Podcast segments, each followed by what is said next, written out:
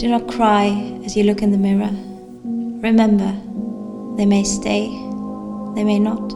Irina Teveleva è una ragazza molto minuta con un caschetto castano, una ragazza che scrive poesie e racconti brevi e sui social si presenta con una bio che dice Nessuno mi ha mai descritta come sia bella sia funzionale.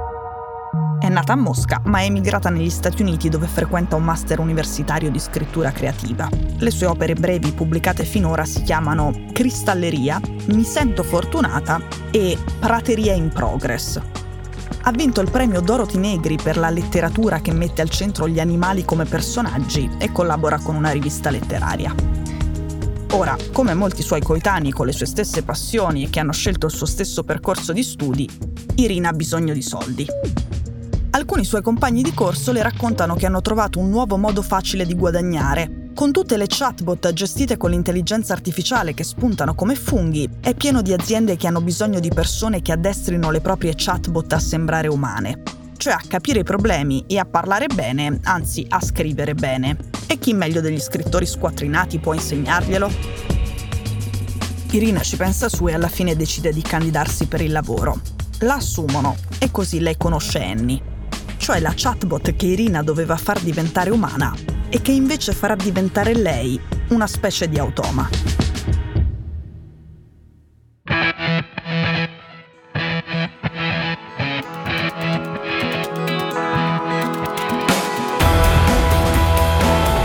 Sono Cecilia Sala e questo è Stories.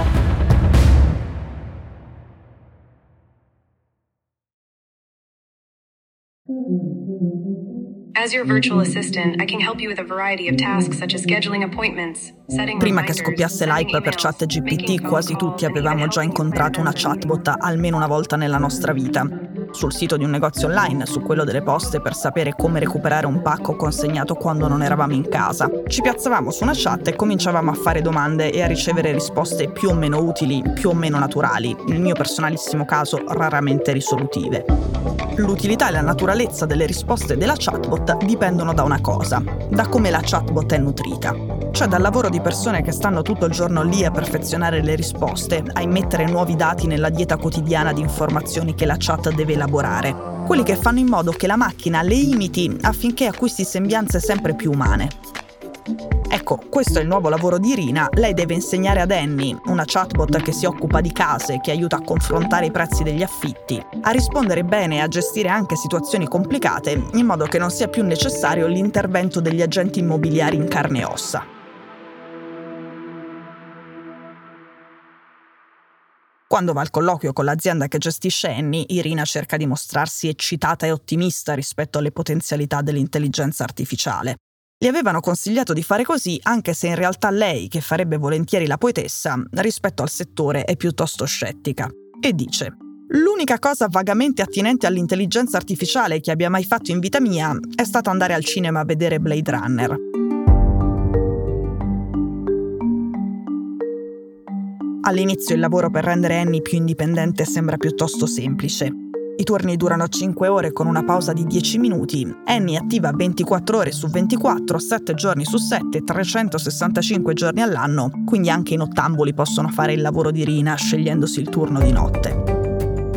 La tariffa è buona, 25 dollari l'ora, quasi il doppio di quello che guadagnava prima quando si pagava l'affitto facendo le visite guidate al museo e l'orario è sufficientemente flessibile da consentirle di scrivere, cioè provare a fare quello che è davvero il suo scopo nella vita.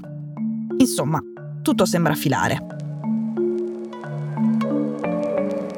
Il primo giorno di lavoro Irina si trova sullo schermo un'interfaccia elegante che l'accoglie con la scritta Benvenuta Irina, accanto a emoji motivazionali che cambiano ogni volta che aggiorna la pagina, un braccio flesso, una faccia con gli occhi a cuore, un razzo. I can also provide you with information on a wide range of topics and help you with research. Siamo nel 2021, agli albori degli algoritmi che svolgono compiti rivolti al pubblico.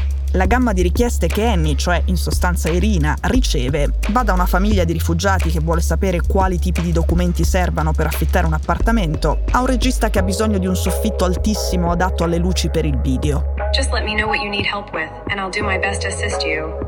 Annie, piano piano, diventa sempre più precisa nel rispondere, sempre più dettagliata. Ma Irina intanto nota una cosa. Il suo modo di organizzare i pensieri sta diventando sempre più meccanico e anche se in teoria avrebbe del tempo libero per scrivere, ha sempre meno idee. Insomma, sta perdendo la vena creativa. È un pensiero che lascia lì finché Annie non viene venduta a una nuova azienda che rivoluziona l'organizzazione. Cioè chiede a tutti di lavorare di più, di essere più solerti nel nutrire Annie. Per esempio, l'azienda decide di punire chi non risponde entro due minuti alle domande dei clienti. A quel punto Irina perde anche il tempo per distrarsi o immergersi, che so, nei romanzi scritti da altri, interagisce continuamente con Annie e quindi Annie migliora in fretta, diventa sempre più umana, mentre lei, Irina, che ormai non ha altri pensieri che quelli di Annie, assomiglia sempre più a un automa. Almeno questo è quello che ha raccontato Irina stessa in un lungo articolo per il magazine 1843. Ha scritto che gestire Annie aveva creato una specie di transfert, che nelle ore successive al suo turno aveva difficoltà a concentrarsi, che si era un po' inaridita, era diventata ripetitiva nei discorsi, schematica e, soprattutto, aveva cominciato a parlare in modo meno raffinato, cioè a parlare come Annie. Insomma, si era appropriata delle risposte della chatbot e le veniva spontaneo usarle anche con gli amici o con sua madre. Ripeteva in continuazione, con tutti, una frasetta gentile che è la preferita di Annie. Fammi sapere se funziona.